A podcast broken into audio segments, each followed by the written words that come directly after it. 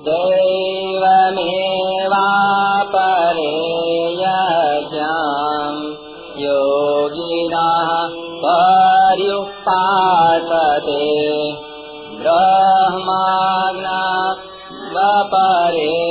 यज्ञाम् यज्ञे नैवोपजोहते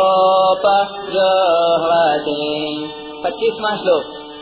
अन्य योगी लोग भगवत अर्पण रूप यज्ञ का ही अनुष्ठान करते हैं।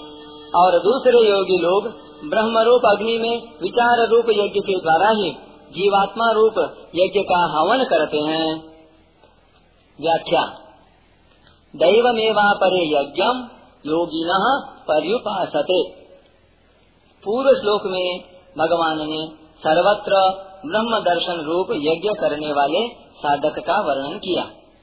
यहाँ भगवान अपरे पद से, उससे भिन्न प्रकार के यज्ञ करने वाले साधकों का वर्णन करते हैं।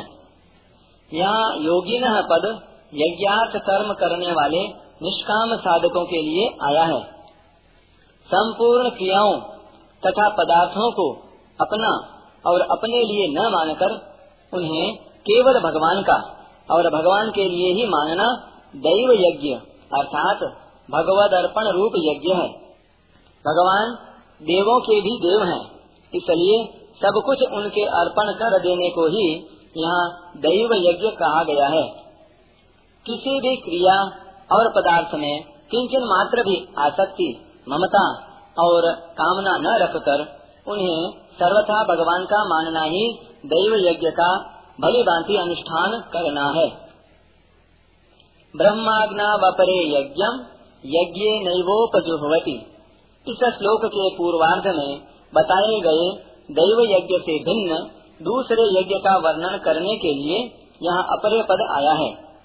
चेतन का जड़ से तादात्म्य होने के कारण ही उसे जीवात्मा कहते हैं।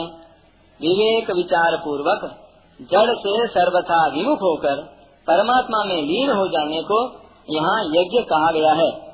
लीन होने का तात्पर्य है, परमात्मा तत्व से भिन्न अपनी स्वतंत्र सत्ता किंचन मात्र न रखना। परिशिष्ट भाव ब्रह्माग्ना वपरे यज्ञम यज्ञ नैवोपजुहवती।